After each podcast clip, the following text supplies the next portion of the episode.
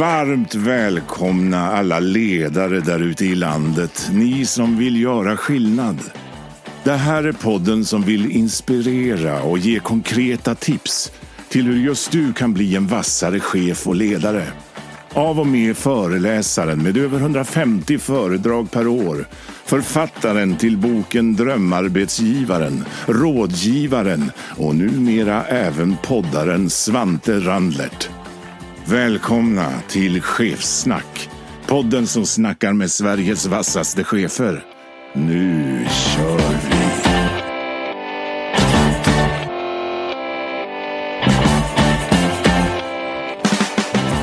Ja, varmt välkomna tillbaka till andra avsnittet i säsong 2. Dagens avsnitt gästas av Kasten Almqvist. VD för TV4. Vem är kasten då? Lite snabb tillbakablick i backspegeln. Började som programledare på Sveriges Television. Var frilansande producent för att övrigt vidare på SVT. Eh, tidigt, 89, var han producent och partner i då den nystartade Strix Television. Sen har han kört eh, vidare, VD på TV3, ZTV, TV6, varit VD på reklambyrån Rönnberg McCann. 2008 började på Bonnier, där blev bland annat eh, Bonnier Business Press och Dagens Industri för att 2011 bli VD för TV4-gruppen och numera också chef för affärsområdets Bonnier Broadcast. Och ja, lite styrelseuppdrag men framförallt ordförande och styrelseledamot i Seymour Entertainment och MTV, det vill säga det finska bolaget. Varmt välkommen Karsten! Tack Svante, kul att vara här. Det fanns en hel del på listan. Ja, det, det finns eh, en del och eh, när du läser sådär så eh, undrar man om det finns någon linje men eh, det har varit mycket media, mycket journalistik. Ja, och dagens tema apropå media, en eh, bransch i väl en viss förflyttning, förändlig va? Så jag tänkte prata lite hur leder vi en bransch som en gång var någonting och kommer, är någonting och ska bli någonting. Känns som ett bra tema. Det är ett utmärkt tema. Hur känns eh, dagsformen?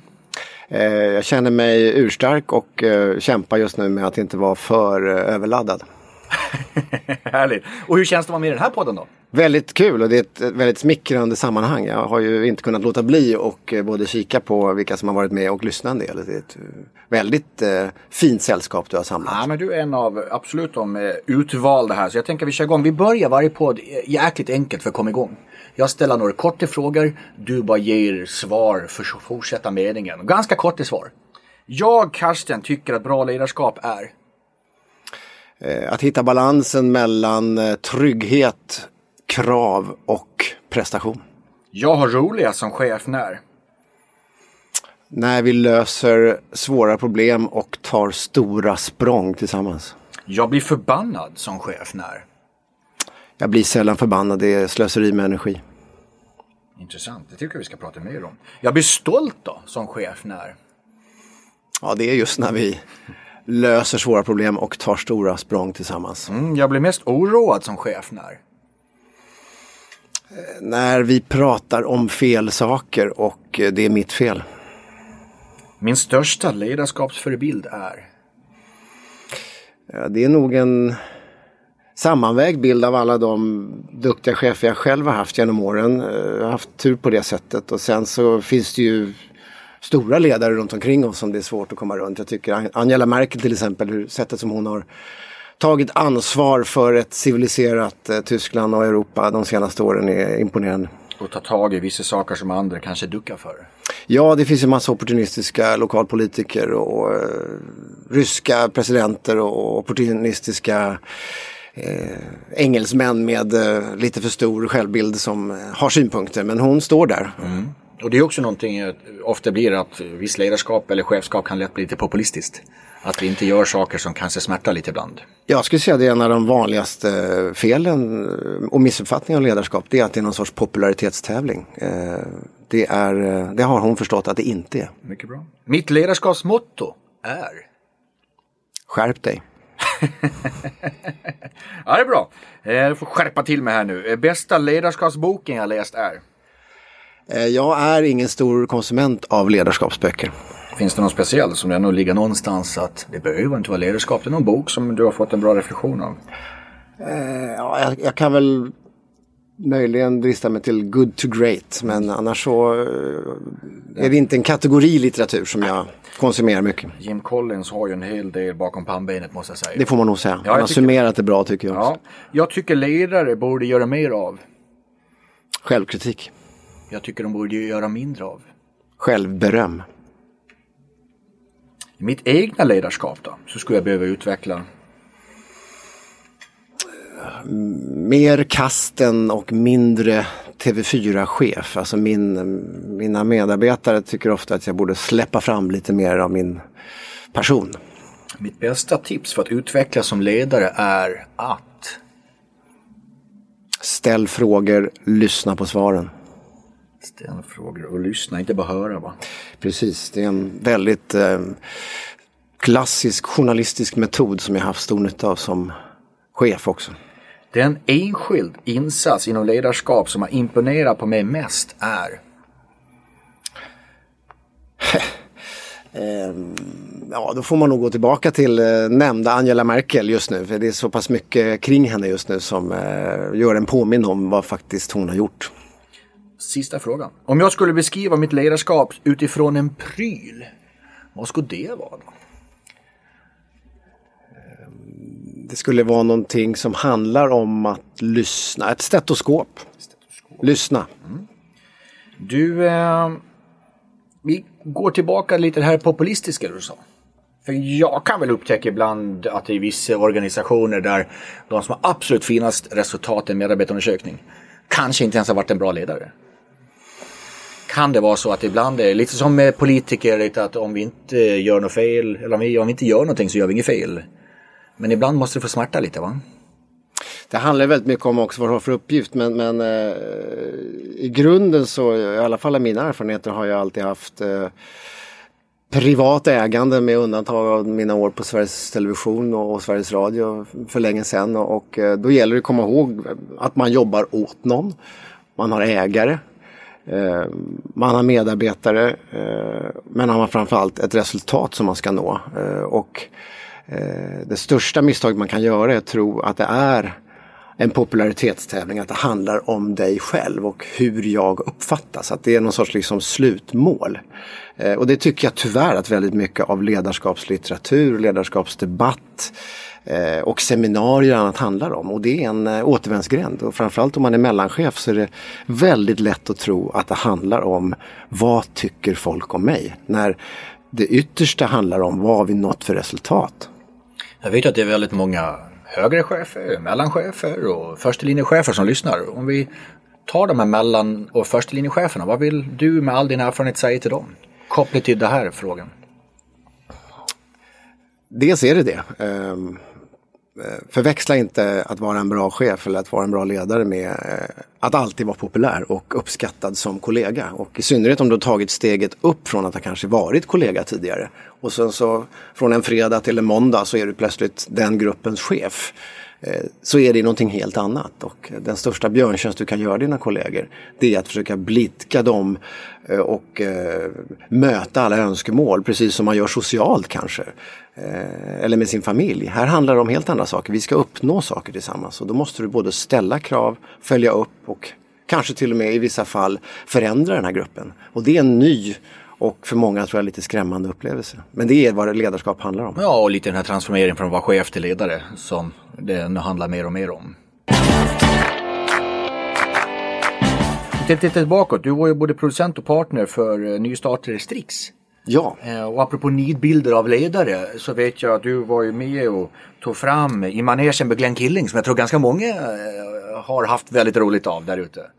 Killinggänget ja. Jajamän, och ni tog ju fram den här klassiska eh, nidbilden av vara chef med Percy Nilegård. Ja, just det, då blir man ju just lite nyfiken då så här, det- bilden av Percy ni tog fram då kontra direktören Karsten idag. Vad... ja.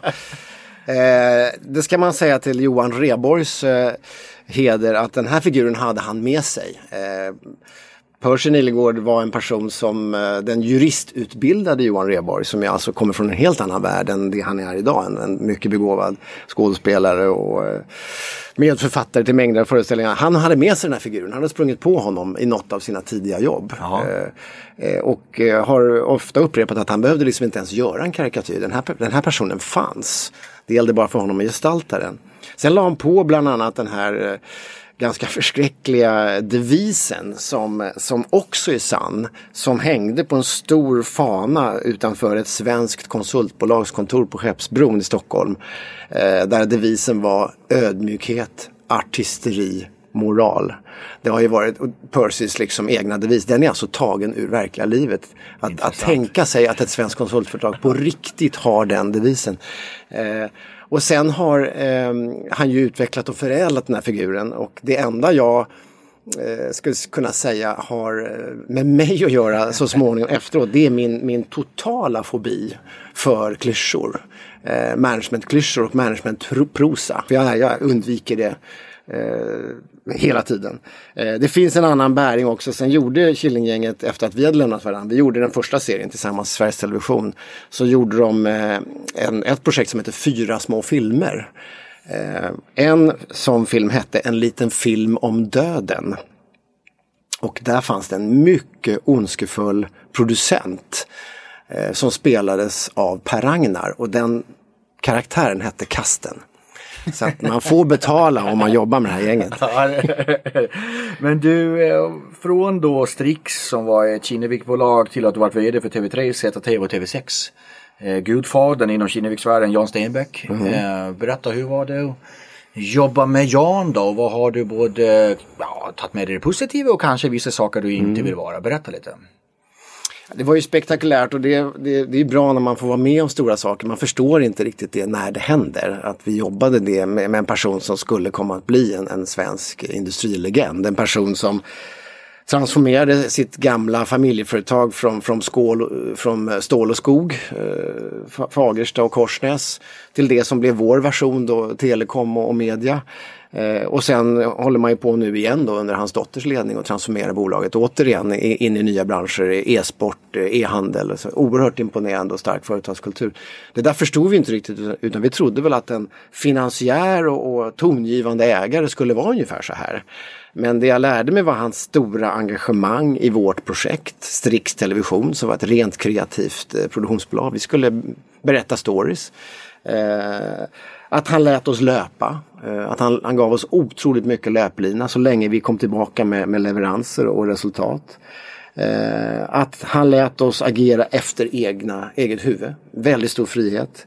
Eh, vikten av att rekrytera var han väldigt upptagen av och även det lite mindre roliga ordet avrekrytera. Alltså när det inte fungerar så måste man också våga skiljas. Eh, det fick vi lära oss tidigt. Ehm, så att, så att han gav väldigt mycket eh, och sen är ren, rent företagande, alltså strängheten i, i företagande, strängheten, balans mellan kostnader och intäkter helt enkelt. Och också vad en ägare gör och vad en tjänsteman gör. Alltså Karl Marx, arbete och kapital, vad rollerna är. Eh, mindre bra var eh, att eh, kulturellt, det förstod jag också först senare, så var det väldigt grabbigt. Ehm, vi missade, ska jag säga, mycket talang trots att Jan Stenbeck med all rätt Eh, bör äras för en generation av duktiga entreprenörer och ledare som finns överallt i näringslivet idag. Det, det, det var han bra på men han missade många. Han missade kvinnor. Han missade mm, personer som kanske inte i första hand hade som merit att stå upp på en eh, kräftskiva eller en fest och oförberett dra en rolig historia. Ehm, eh, för det var liksom en slags grundkriterier. Så att det var blandat men det var en otroligt färgstark och spännande tid. Vi fick, vi fick eh, många år i hans strålkastarljus. Sen drog han liksom vidare från vårt projekt och blev mer intresserad av teknik och telekom. Och, eh, men vi fick eh, väldigt hög uppmärksamhet kanske två, tre år på Strix och sen tyckte han att det där funkar så nu, nu går jag vidare så att säga. Jag vet ju också, apropå intressena, väldigt stort musikintresse. Ja, det stämmer. Eh, finns det någonting från musiken som man kan ge några tankar kring ledarskapet? Ser du några kopplingar där? Ja, det var en intressant fråga. Den hade jag aldrig fått förut. Jag skulle säga att Eh, på, först och främst så är min bild att musik är den, man ska inte hålla på att jämföra konstformer, men det är i alla fall en helt emotionell konstform. Antingen känner du något, upplever något eller så gör du inte. Upplevelsen behöver liksom inte passera frontalloben, hjärnan, det kognitiva, utan det är en helt intuitiv, emotionell konstform. Du behöver inte ha några förkunskaper som, som när du kanske ska ta del av en bok eller ett konstverk. Eh, lite förenklat. Det är eh, intressant tycker jag att, att, så att säga, vara i kontakt med, sina, med sitt inre, sin intuition. Eh, det andra är ju det rena utövandet av musik och det är därför inte jag håller på med det idag. Det är en, det är en disciplinsport. Det är en, i många stycken en, en elitverksamhet om man vill vara musiker. Det är djupt imponerande att se duktiga hantverkare idag, duktiga musikanter och, och dessutom veta hur mycket slit de har lagt ner. Det påminner ju om elitidrott. Eh, och det är någonting annat som, jag, som tilltalar mig, alltså vad som krävs för att kunna eh, utöva musik. Eh, och jag gjorde bra försök under min, eh, mina första år, min uppväxt och det var liksom nästan musik det skulle bli men jag var inte tillräckligt bra. Eh, men det gav väldigt mycket disciplin, alltså respekten för att träna, öva, sätta sig in i saker, kunna grejer. Det, det, så det är två, eh, två aspekter ska jag säga på musik. Någonting jag tycker är intressant med musik, det är ju musik är en kommunikationsform. Och någonstans musik är ett globalt kommunikation. Liksom, vi har alla det språk som finns i hela världen men kommunikation är ju faktiskt, eller musik är faktiskt en global kommunikation. Absolut. Det är det som jag gör någonstans, att vi kan enas över kontinenter, prata olika sätt men musik kan förena oss. Tveklöst. Och förstå varandra. Tveklöst. Du, eh, nu är det ju inte en podd som pratar så mycket om personporträtt och intervju, men någonstans tycker jag jag hittar något intressant att du hoppade ju faktiskt av Handels.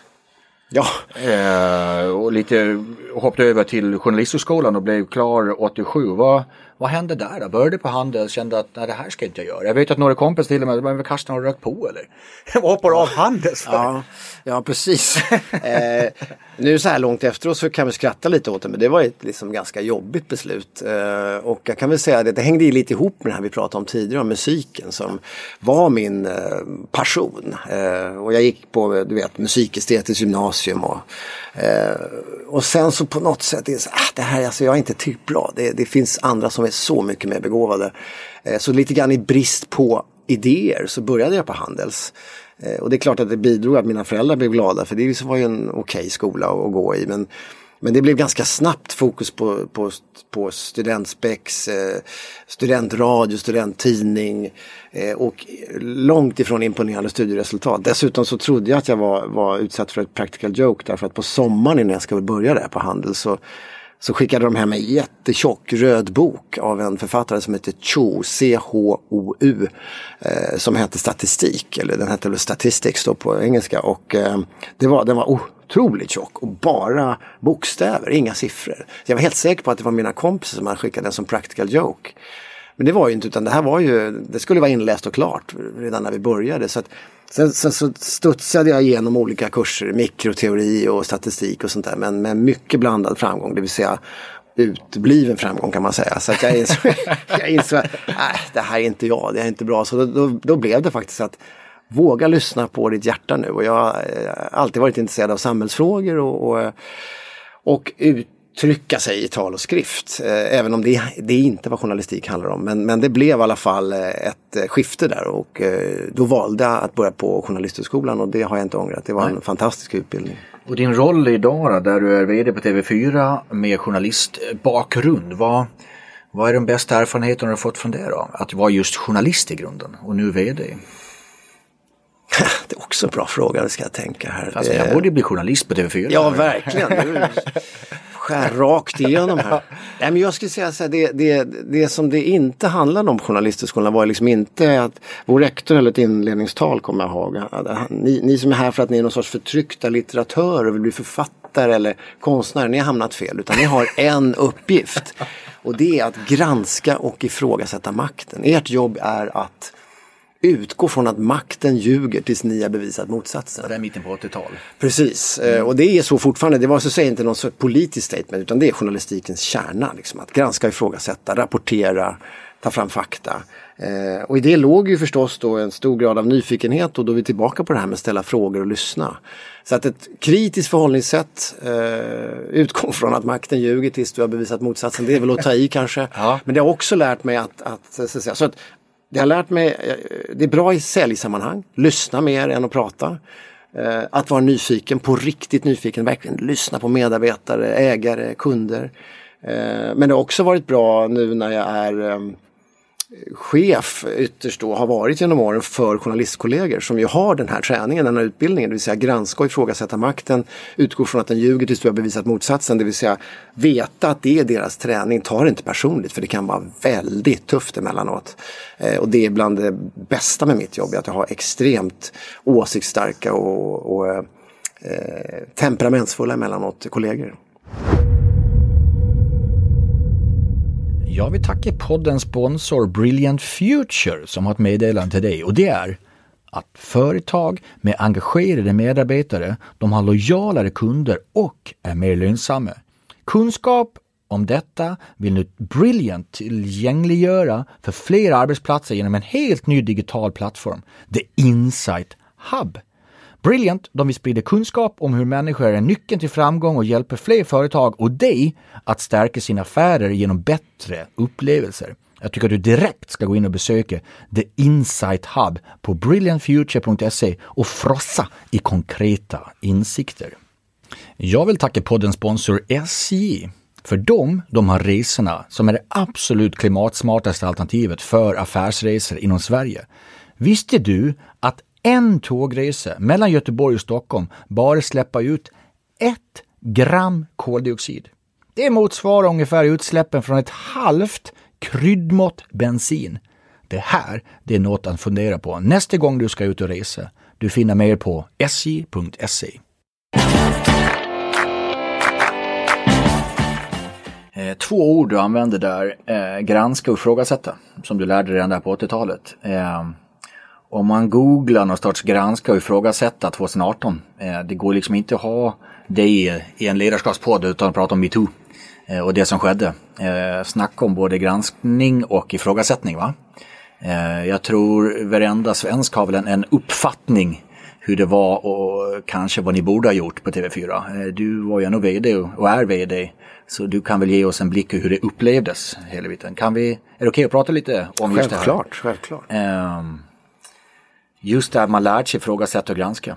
Och sen sker en sån här grej. Vad får du för tankar som högsta ansvarig? För det första så att det var helt rätt att granska oss. Vi hade gjort fel. Eh, det här handlade ju om en av våra kollegor, en programledare som hade gjort sig skyldig till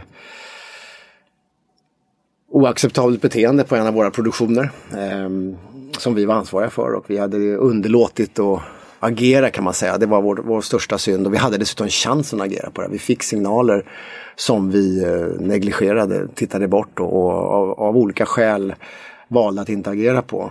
Um, Hur känns det då som ja, Det var att... förskräckligt och uh, väldigt tuff, tuff period att, att bli varse att vi hade begått så pass stora fel. Uh, och um, precis i början handlade det väldigt mycket om att försöka ta reda på fakta. Vad är det som har hänt? För det blev väldigt stort det här i och med att vi, vi bedriver en verksamhet som, som når väldigt många människor, som engagerar väldigt många människor. Så att vi fick ett enormt tryck eh, på det här. Ehm, eh, vi fick eh, tusen mediekontakter på två veckor. Vi gjorde 4000, alltså det blev 4000 artiklar på två månader och jag tror bara Expressen hade runt 20 första sidor och eh, Aftonbladet hälften under de första två, tre veckorna. Med antingen vårt företagsnamn eller den här medarbetarens namn. Eh, hur, var vi, hur var VD i de stunderna? Då? Det är ju tufft eh, och det gäller också att komma ihåg att det här är jag ansvarig för nu. Eh, även sånt som har hänt för 12 år sedan när jag, långt innan jag började jobba. Jag är ansvarig. Eh, och, eh, så först återigen då ta reda på fakta. Vad är det som har hänt? Så vi satte igång ett, ett djupt eh, analysarbete. Vi tog fram en eh, ganska omgående då vad vi kallade för en nollmission. Som var tio punkter egentligen som skulle så att säga, säkerställa att sånt här inte kunde hända igen och ytterst skulle leda till att vi eh, skulle bli ett bättre företag än vad vi var innan. Det handlade också om att, att uh, ta reda på om det var en isolerad företeelse eller om det var någon form av mönster hos oss. Dessbättre kunde vi se att det här var en väldigt isolerad, uh, ack så allvarlig men isolerad företeelse. Den arbetsmiljö som hade uppstått på den här redaktionen. Så att det ledde fram till en handlingsplan som vi tog fram tillsammans med medarbetarna. Eh, och det var ju viktigt att komma ihåg, inte minst så här långt efteråt, att det var inte någon mediakrishantering utan det var ett djupt arbete som på riktigt avsåg att, att lyfta och förbättra alla sådana här frågor. Eh, och det tror jag säga att vi lyckades med. Vi är ett bättre företag idag än vi var före krisen. Så outputen var någonstans, ni är ett bättre företag idag? Ja, vi har blivit bättre på att vara alerta på de här frågorna och det, det är handfasta saker som att när du börjar jobba hos oss så måste du genomgå ett digitalt ja. formulär och eh, hur vi sätter igång produktioner ute på, på arbetsplatserna. Och alltså, väldigt handfast. Men det som, var, det som var det tuffa var att vi vi valde en väldigt krävande modell. Det vill säga hur tar vi reda på vad som har hänt? Jo, vi låter en oberoende, riktigt oberoende eh, utredare från ett advokatkontor som inte har någonting med oss att göra att ta reda på vad som har hänt. Vi hade teser om att de här medarbetarna som kollegor till mig, då, chefskollegor till mig som, som ansattes väldigt hårt, eh, att de inte hade gjort det här i, i egen vinning utan det är en sorts missriktad omsorg om företaget. Och... För att citera eh, förra veckans gäst eh, Lisa Gunnarsson, hon sa en grej som jag tyckte var bra som hon verkligen vill akta sig för. Det gör det för lite för sällan. Alltså att agera verkligen. Och där mm. vet jag ju att åsikterna om er var ju att ni visste ju om det här. Var, fan, gjorde ni ingenting åt det för? Det, Nej, det, var ju det stora, det var det stora eh, misstaget att, och, och eh, där var ju då som frågan från mig och, och även från mina ägare som vad, hur, vad berodde det på och vad, vad hade verkligen hänt eh, i den här redaktionen? Och då eh, då var slutsatsen att de medarbetare, de chefer som då operativt var ansvariga för det här, de hade haft en, en missriktad omsorg om företaget, inte om sig själva eller om sina positioner. Och då menar jag att, och det, det fick vi då kvitto på när vi efter tio veckor fick den här oberoende eh, utredningen presenterad för oss. Och då, det kan jag säga parentetiskt bara att sitta i ett i ett styrelserum med sin egen chef eh, och sin styrelse och bläddra igenom ett dokument som sida upp och sida ner beskriver i det här specifika fallet då vad vi hade gjort fel. Det var en tuff upplevelse. Vi satt och läste under 20 minuters tystnad. Men där kunde vi också se att det som vi misstänkte, nämligen att de inte hade gjort så här för att sko sig själva eller i, i andra avseenden än någon sorts missriktad omsorg om företaget. Eh, så kunde vi konstatera att, att därmed så skulle de också få en andra chans. De skulle få vara kvar och jobba vidare. Därför att min tes var att, och är, att misstag måste man få göra. Även stora misstag. Eh, för det har jag stått och predikat eh, på ledarskapsseminarier och hos kollegor i alla år. Och att i det här läget var det viktigt för mig att också leva som jag lär. Eh, så att under de här tio veckorna innan vi kunde kvittera och säga att eh, det var inte mer än det vi trodde. Det är nu så att säga, dokumenterat av den här oberoende utredaren. Eh, så, så, så, kunde man ju så att säga, fortsätta att kritisera och eh, uppmärksamma oss utan att vi egentligen eh, varken ville eller kunde försvara oss. Så det var en tuff period. Det blir sen var också va? Lite visningslek också antar jag, att det spär ju på Ja, va? du vet vi lever med sociala medier och eh, hur, de, eh, så att säga, hur det sprider sig eh, olika former av teser och upprop. Och det var ju tufft inte minst för, för mina kollegor som liksom där, där liksom avgångsropen skallade oavsett, oavbrutet som någon sorts liksom digital lynchmobb. Mm. Och vi sa så här, vi återkommer när den här utredningen är klar. Och då, sen kunde vi göra det och säga Nej, jag, eh, jag har bestämt mig. De här två kollegorna som det handlar om, de ska få en andra chans. Jag kan inte tänka mig bättre förändringsagenter än människor som har gått igenom det här och får en andra chans. Och det har jag inte ångrat. Personen i fråga fick ju inte en andra chans. Det stämmer. Eh, hur tänkte du där? Eller hur tänkte ni där? Vilket, ja, nu ska jag inte lägga personligt men det var ju bra tycker jag. Men just när du säger att man ska få en andra chans. Man kan också, så att säga, i det här fallet var det så pass graverande och så pass tydligt. Eh, och det handlar inte om eh, så att säga, olika rättsprocesser och annat som pågår utan det handlade om, om vad som hade hänt på vår arbetsplats. Det var inte förenligt med våra värderingar. Eh, så det var rätt beslut. Det jag möjligen kan reflektera över så här i efterhand är att vi avpublicerade allting med den här kollegan, även historiskt.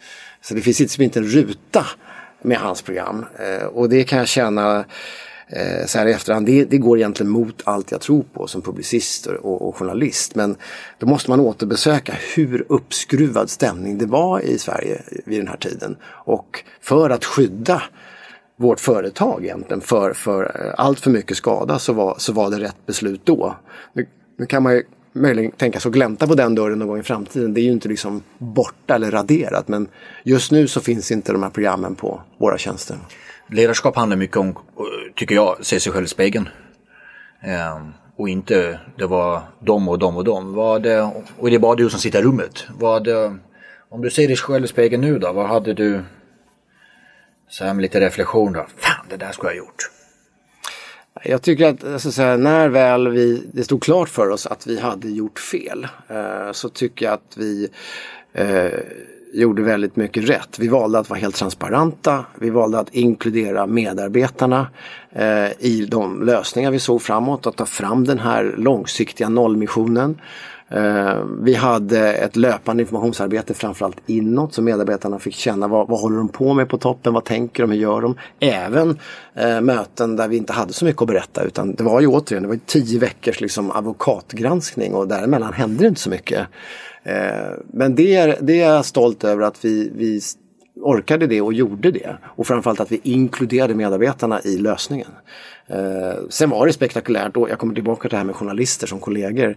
Att ha personalmöten med 400-500 kollegor där det bara dånar in frågor som att det är på en presskonferens och du står helt själv där med en mick och säger jag tar frågor så länge ni har frågor så vi kan stå här hur länge som helst. Och I början var det så uppskruvat så att eh, en kvällstidning hade två kamerateam utanför huset. Några kollegor hade mobiltelefoner direktsände så det låg och livestreamade ut på tidningarnas sajter. Allt det där är jag eh, rätt stolt över att vi sa så här måste det få vara på en arbetsplats som vår. Det är total öppenhet som gäller. Även när det är mindre smickrande så att säga. Innan jag släpper det som var under den tiden hos er med metoo då, ska vi ge någon sån snabb content av allt? Vart, eh, vad landar vi? Först och främst, vi, vi skulle bli granskade. Eh, vi skulle granskas hårt. Vi hade gjort fel. Det andra var, var transparent framförallt in mot medarbetarna. Involvera medarbetarna i lösningen. I vårt fall blev det den här nollmissionen. Eh, sen när det gällde frågan eh, om huruvida de medarbetare som hade jobbat väldigt nära det här och var så att säga ansvariga och de krav på avgång som höjdes i kvällstidningar och på sociala medier och säkert även internt. Eh, att eh, i vårt fall då vila i att om det inte var som vi trodde, nämligen att eh, de hade inte gjort det här för egen vinning utan någon sorts missriktad välvilja om företaget och vår ekonomi. Om det så att säga bara var det så skulle de få en andra chans. Eh, och eh, min tes var och har alltid varit att man måste få göra misstag och jag kan inte tänka mig bättre förändringsagenter än, än medarbetare som har gått på pumpen och, och eh, gjort stora misstag. Och det som i det här fallet eh, var lite smärtsamt var att vi valde att vänta då i tio veckor på att en oberoende utredning som vi tillsatte också kom fram till att så var fallet. De hade inte skott sig själva, de hade inte gjort det av något annat skäl. Det var en jobbig period för då var det väldigt många synpunkter på de här medarbetarna och även på mitt ledarskap. Men det var det värt. Väldigt få i Sverige eh, var ju med och gå igenom det du och TV4 gjorde. Eh, men om vi ändå liksom vi håller oss någon sorts lärdom av det. Och för att återkoppla det du sa nyss, det här profession och person. Mm. För det vet jag, många av våra lyssnare har utmaningar med. Du som har genomgått en sån, jag vet inte ens rätt ord för det där, men vad, vad vill du säga och tipsa alla ledare som lyssnar nu just det här med vad är person, vad är profession och kunna skilja på det där? Det går tillbaka till det vi pratade om lite inledningsvis. Att, att uh, inte tro att uh, jobbet som chef eller ledare är att vara populär, att vara omtyckt. Det går tillbaka till det. Uh, och det låter så enkelt att säga men om du inser det så, så kan du åstadkomma väldigt mycket. Och då, vi kommer säkert in på förändringsarbete sen för det är släkt med det här också. Att, för att åstadkomma svåra saker och även genomgå svåra situationer så måste du acceptera tanken på att just nu är jag inte omtyckt. Just nu är jag inte populär. Jag är i alla fall ifrågasatt eller eller man, kan, man måste få tycka, man måste vara skeptisk till vad jag håller på med. Man förstår inte riktigt. Det, det måste vara en okej okay känsla och det är väldigt ovant eh, i, i mer sociala sammanhang. Eh, och det, det är där slaget står. Om du inte kan hålla isär de där två, på samma sätt som jag tror att den dag man slutar som chef så måste man förstå att det där visitkortet som det står VD på, det var till låns. Det handlar inte om mig, det handlar om den rollen. Ditt bästa tips då att inte ta kritik personligt? Ja, det är att ha väldigt klart för vart, vart är vi på väg för att citera ett känt tv-program. I något annan. I någon annan obskyr tv-kanal. Nästa vecka kommer ju håll- SVTs VD. ja, men att hålla ögat på målet. Eh, Och vet, eh, vet jag och, och gör jag mitt jobb så vet hela min organisation vart vi är på väg.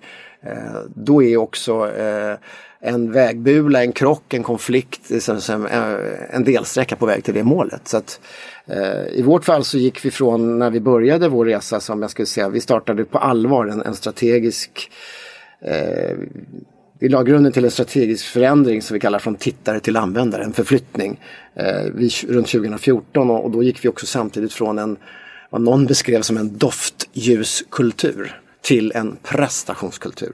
Alltså, vi hade väldigt omhändertagande du? Doftljuskultur? Det får du, får du en väldigt så att säga, mysig, omhändertagande, varm, sympatisk kultur som jag har eh, självklart valt att bygga vidare på. Men i tillägg till den också prestation och krav.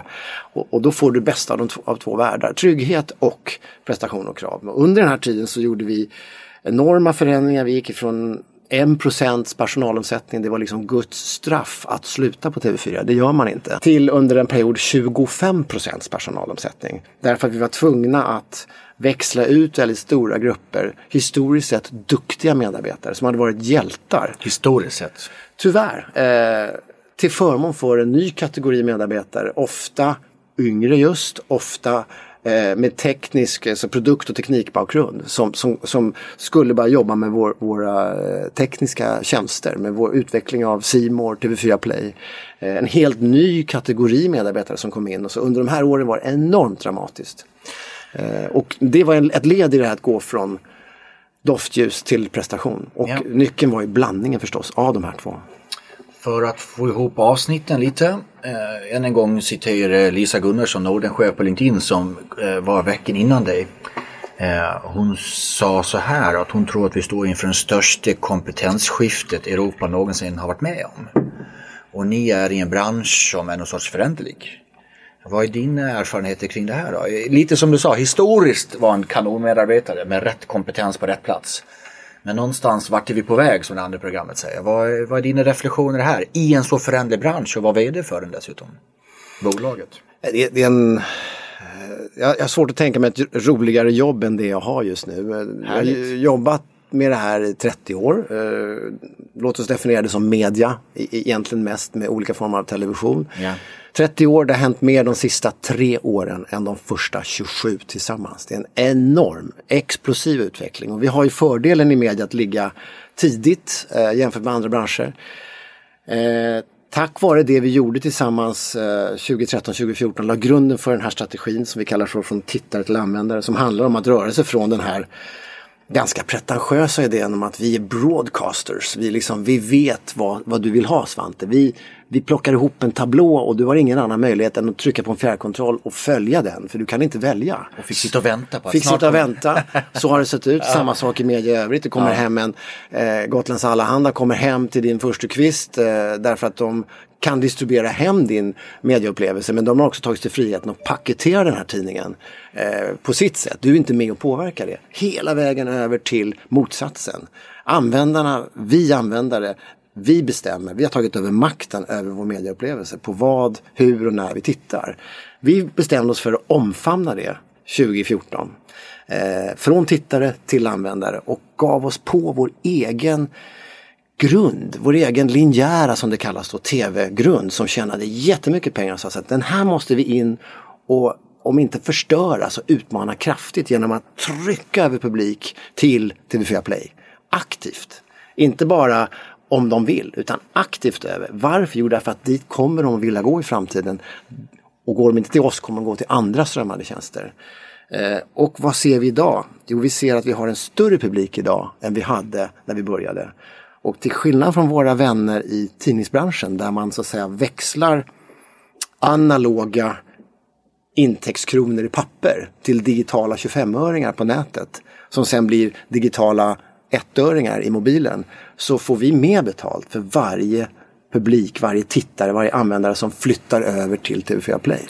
Och det där är en häftig resa. Mycket. Jag har börjat känt mina lyssnare lite och då vet jag att många just nu sitter här. Jag står inför exakt samma grej fast det är branschen X eller Y. Vad är kastens tips till dessa människor? Du måste våga attackera och kanske förstöra din egen kärnaffär, din gamla kärnaffär. Du måste ge dig på den och då var som någon sa lite det här är ingen klyscha för den är relativt eh, Jag ska inte ta ny. fram båttutan. Nej, vä- vänta med tutan. It, it's better to be the cannibal than the meat. Det vill säga, om inte du, om inte vi ger oss på TV4 Play här nu. Eh, om inte du ger dig på ditt kontorsnät eller vad det nu är som, som är undertryck till förmån för en, en digital eh, lösning så kommer du gå under. Då kommer någon annan göra det. Och det är så jobbigt. Det är så jobbigt och det är så I en mycket jobb. fungerande produkt dessutom. Ja, vi, vi, vi tjänade fantastiskt med pengar 2013, 2014 eh, och det var, lät som en riktigt dålig idé att då börja som vi gjorde, lägga ner våra lokal-tv-stationer, göra stora förändringar i personalstyrkan. Eh, Fick massor av kritiska frågor, vad håller ni på med? Till förmån då för de investeringar vi har gjort i svenska kvalitetsprogram och teknik framförallt. Eh, Och idag är vi så att säga större och mer lönsamma än vi någonsin har varit tack vare den här digitala transformationen. Och attack kan ju också smärta. Eh, om vi tar någonstans så sa ni la ner eh, de lokala nyhetssändningarna. Jag i min research någonstans så var det väl 140 och 165 tjänster som försvann. Stämmer, det var, det var en otroligt smärtsamt beslut. Särskilt för, för mig som, som journalist och utifrån ett liksom medborgarperspektiv så var vi med och bidrog till ett slags demokratiglapp eh, i samhället. Men vi, Ja. hade, vi såg ingen annan väg framåt. Det här var halva vår nyhetsbudget eh, som gick till det här. Och idag så, eh, idag så eh, kommer det mer journalistik, bättre journalistik ut ur vårt hus än det någonsin har gjort. Eh, men förutsättningen för att klara den förändringen var att ta de här pengarna och investera i nya satsningar som vi just nu rullar ut till exempel Efter fem eller våra livesändningar på TV4 Play. De hade inte varit möjliga utan de här förflyttningarna så att säga av, eh, av resurser. Och det du beskriver där är ju, tycker jag, intressant. För någonstans är man har levererat en produkt som heter A och man kanske försöker affärsutveckla den till punkt B. Men någonstans den är ute på, vad är X imorgon då? Eh, vissa saker vet vi inte i X. Eh, och då blev ju konsekvensen, 140-165 försvann. Jag tror väldigt många står inför det där. Att eh, kompetensskifte, det är ju ganska mycket medier, att till och med Ikea tar bort X för att ta, ta in Y. Vilket man inte har gjort innan till exempel. Så det är stora bolag som går ut och gör stora saker i kompetensskiftet. Vad, eh, jag försöker komma in i ditt både hjärta och hjärna och lite mage. Vad vill du säga till de här då? För det är tuffa beslut. Ja, och det, blir, och det räcker inte med ett utan det är ju också något som jag är väldigt stolt över att mina medarbetare nu eh, lever i, nämligen att förändring är den nya konstanten. Det är det enda som är konstant. Eh, så att de är så att säga inte trötta på förändring. Nu ska inte jag uttala mina medarbetares vägnar men jag upplever och känner en kultur som är väldigt så att säga, förändrings orienterad. Och det betyder att varje gång vi kommer med något tufft, svårt, stort eh, omställningsprogram, medarbetare som får sluta. Vi tog ut 90 mellanchefer här för något år sedan. Återigen för att flytta resurser in på de områden vi, vi, vi behövde. Ett annat stort exempel var när vi i ett hus då som handlar väldigt mycket om att nå många människor. Räckvidd som det heter på reklamspråk. Eh, TV4 Play hade haft en fantastisk utveckling, vuxit väldigt mycket. Men användarna började höra av sig och tycka att eh, ah, den är inte så bra tjänsten. Vi tycker inte att den är för mig riktigt. Eh, och de jämförde sig då med, med eh, betaltjänster som Netflix eller eller Simor hos oss. Eh, och, och, och skillnaden är ju att där känner maskinen igen dig när du kommer in. Svante, du är inloggad eh, för att du har betalt. Men i en gratistjänst som TV4 Play så är du eh, okänd. Det, det gör att allt sånt här som att vad tittade du på senast? Eh, eh, när du byter maskin så känner, känner algoritmen igen dig så du kan fortsätta titta på din telefon och faktiskt titta på tvn i morse. Eh, det där kan man bara göra om man har ett inlogg. Ett inlogg innebär en begränsning av räckvidden. Det är ett fruktansvärt beslut för, för ett företag som vårt. Men vi bestämde oss eh, och vågade hoppas och lita på att publiken hade sån stark eh, relation till våra program. Så att vi gjorde det. Så idag har vi inlogg Och det innebär att vi är idag en av världens, inte världens, förlåt, Sveriges största inloggade tjänster. Vi har 4,7 miljoner inloggade användare. Det är i princip bara Facebook som är större. Så det gick. Men det är lätt att sitta och säga nu. Det var förskräckligt beslut. Återigen, du måste våga in och riva och slita i någonting som fungerar utifrån en ganska osäker idé om vad som måste ske framåt. Men gör du inte det så dör Det är som att ro uppströms. Du, du liksom slutar i ro så är du tillbaka där du börjar. Något sista kring det där då, som hjälpte dig för att ta beslutet? För det låg ändå du är högst ansvarig, ska ta beslut vid ganska stora förändringar. Vad bottnar det här i? Tillbaka till samma grundtes. Ställ frågor, lyssna på svaren. I det här fallet, lyssna på mitt team, tryck på mitt team, be dem egentligen om och om igen komma med så att säga, svar på mina frågor. Eh, och till slut har vi jobbat fram ett underlag som ytterst jag känner mig trygg med men som vi i bästa fall också kollektivt känner att det här, det här vågar vi tro på. Eh, mitt jobb är då att utmana, ställa frågor, ifrågasätta, granska och till slut handlar det om en intuitiv förmåga att liksom, okej okay, nu är hjärnan färdig, hårddisken är klar. Så, så all data, alla datapunkter är på plats. Men det är fortfarande rätt otydligt. Vad är det som återstår då? Jo, då är det erfarenheten som jag menar är detsamma som intuition. Det är kanske mitt viktigaste jobb. Då finns det ett antal lyssnare nu som inte har erfarenheten. Jag menar du har ett antal år på nacken, några stycken bara, men, men du har några år på nacken och jag menar, den bredden du har av organisationer du varit i har ju gett dig erfarenhet av dess like. Eh, tvärtom sitter några som är ganska nyblivet förstelinjechefer nu. Vad vill kassen säga till dessa människor? Vad hade du kanske velat veta mm. i den rollen mm. som med allt du har gått igenom? Eh, fått reda på? Jag skulle säga när man är, när man är lite yngre så um, och det behöver inte vara yngre i ålder men yngre ja, som chef. Första gången, precis mm. första gången. Man, ja. ett, en, ett, en sak är att man kanske har svårt att skilja på vad det innebär att ha rätt. Rent objektivt, rent sakligt, ha rätt. Och att få rätt. Skillnaden är ju att däremellan... lite, för det är bra. Skillnaden är ju att, att, att säga, jag har förmånen att jobba med, med väldigt skarpa och numera eh, rätt unga medarbetare. Och eh, det som är, är, den vanligaste frustrationen hos de här riktigt vassa nya medarbetarna det är att de, de säger så här, men jag förstår inte, hur svårt kan det vara? Jag har förklarat en gång nu och jag, jag vet ju att den här kollegan då, vi tar ett exempel på teknikavdelningen, hon har rätt. Hon, hon har rätt, eh, hon, hon, eh, hon har listat ut det så att säga. Eh, men hon får liksom inte med sig sin grupp. Eh, och däremellan finns det ju människor, särintressen, eh, okoncentration, massa saker som hänger ihop med kommunikation, förankring, också försöka läsa av rummet eller gruppen. Vad är det som gör att jag inte får med mig gänget här nu? Det är ditt jobb som ledare, att också få rätt, få med dig teamet. Ett annat är, tycker jag, i relation till sin chef när man är ung, ny chef. Det är att inte bara ta order okritiskt, rakt av, utan faktiskt våga ifrågasätta Eh, och eh, ställa följdfrågor innan man bara blint kastar sig ut och verkställer en order. Det, det misstaget gjorde jag kan jag säga upprepade gånger när jag var ny chef. Jag vill tacka poddens sponsor TRR som är Trygghetsrådet för de privatanställda tjänstemännen. De stöttar företag i omställning och de uppsagda medarbetarna till nya karriärer. Skulle du vill jag rekrytera enkelt, snabbt och helt utan kostnad, då tycker jag att du ska ta kontakt med TRR Matchning och få ett brett urval av kompetenta kandidater som kan börja jobbet direkt. Sök via annons, kör en speedintervju eller varför inte en jobbmässa. TRR skräddarsyr utan kostnad. Du hittar mer på trr.se. Ett ord du använde för ett tag sedan var ju det ordet omfamna. Eh, och nu har ni omfamnat det ni behöver göra till idag. Eh, men snart ska vi omfamna någonting vi ska göra imorgon.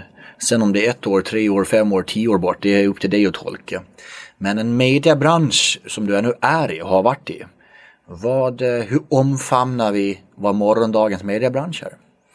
Jag skulle säga att där är jag ska säga, receptet detsamma som det var när vi gjorde vårt stora första omtag för eh, fem år sedan.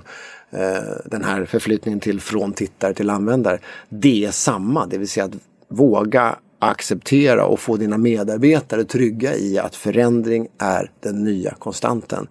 Eh, någon sa att om du tycker att det går fort nu så kan du bara trösta dig med att det kommer aldrig gå långsammare än nu i framtiden. Att liksom leva med insikten att den här förändringstakten kommer öka. Mm. Så krutet för mig är att få medarbetarna trygga i det. Eh, då funkar då kommer det funka imorgon också. Och det är lite omfamning va? Det är omfamning. Vad, eh, vad tror du, eller rättare sagt för att sticka ut haken lite, vad tror du, vad är du rätt säker på att mediebranschen är om två, tre, fyra år?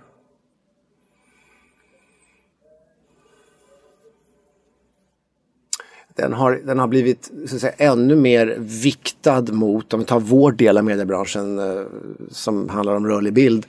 Den har viktat ännu mer mot eh, konsumtion på användarnas villkor. Alltså det är en ännu mindre andel som är förpaketerad, linjär som vi kallar det, och en ännu större del som är på användarnas villkor. Eh, det är en ännu större del som är eh, att användarna har valt att betala eh, för innehållet än vad det är idag. Det växer så det knakar, både konsumtionen av rörlig bild och pengarna som går in i rörlig bild. Um, och um, vi har sett ett gäng nya aktörer som kliver in, ofta globala och stora, för den utvecklingen eh, är fortfarande i sin linda. Det är fler som ser att det som Netflix har gjort eller det som ja, framförallt Netflix har gjort, eh, det, det borde man kunna göra själv också. Så nu har vi flera stora globala amerikaner in på väg in i det här.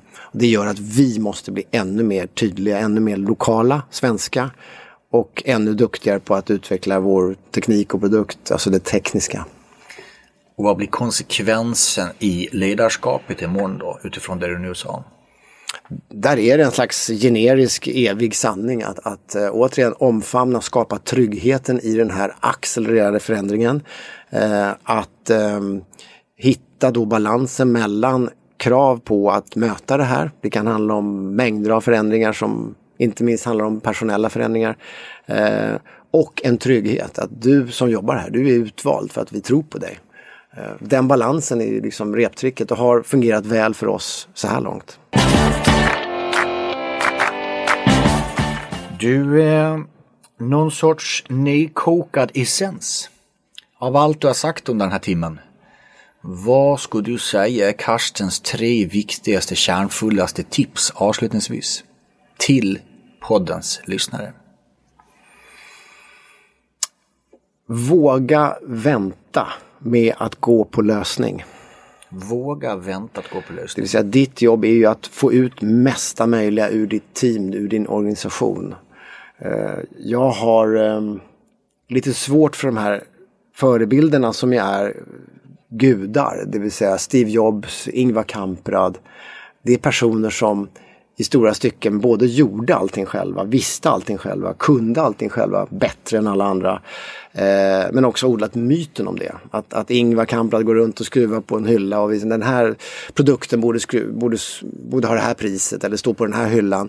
Eh, allt det där tror jag i stora stycken kanske stämde i deras fall. Men de är liksom halvgudar medan vi med normalbegåvade ledare kan inte, vi kan inte bygga en organisation på att jag vet bäst. Det blir helt förskräckligt och du får ingenting gjort.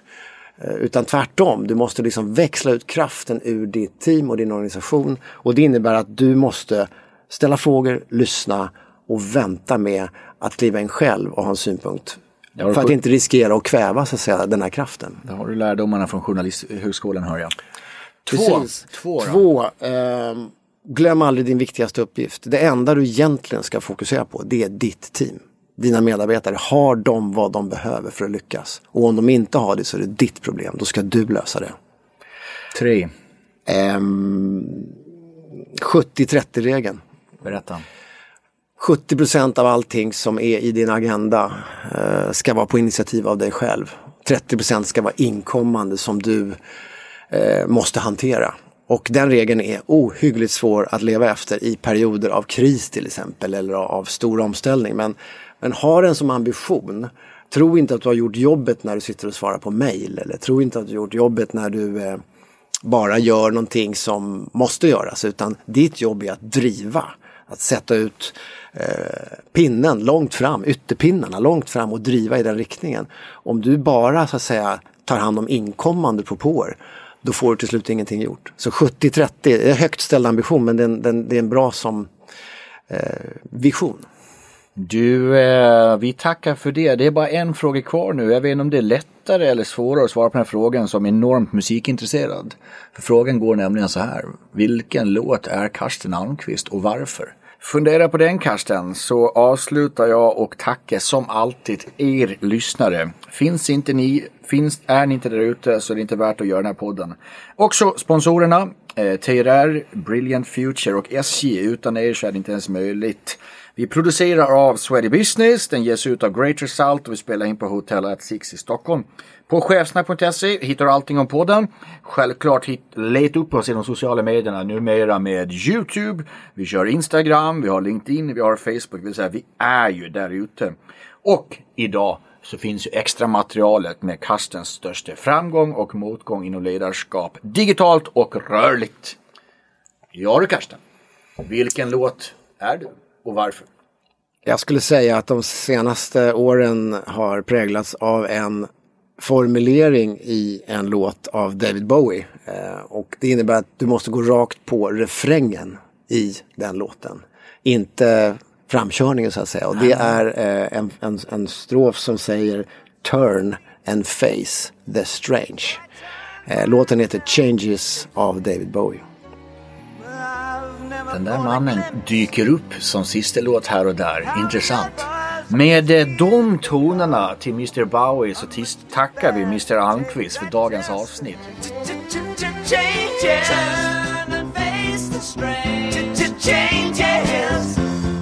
Gonna have to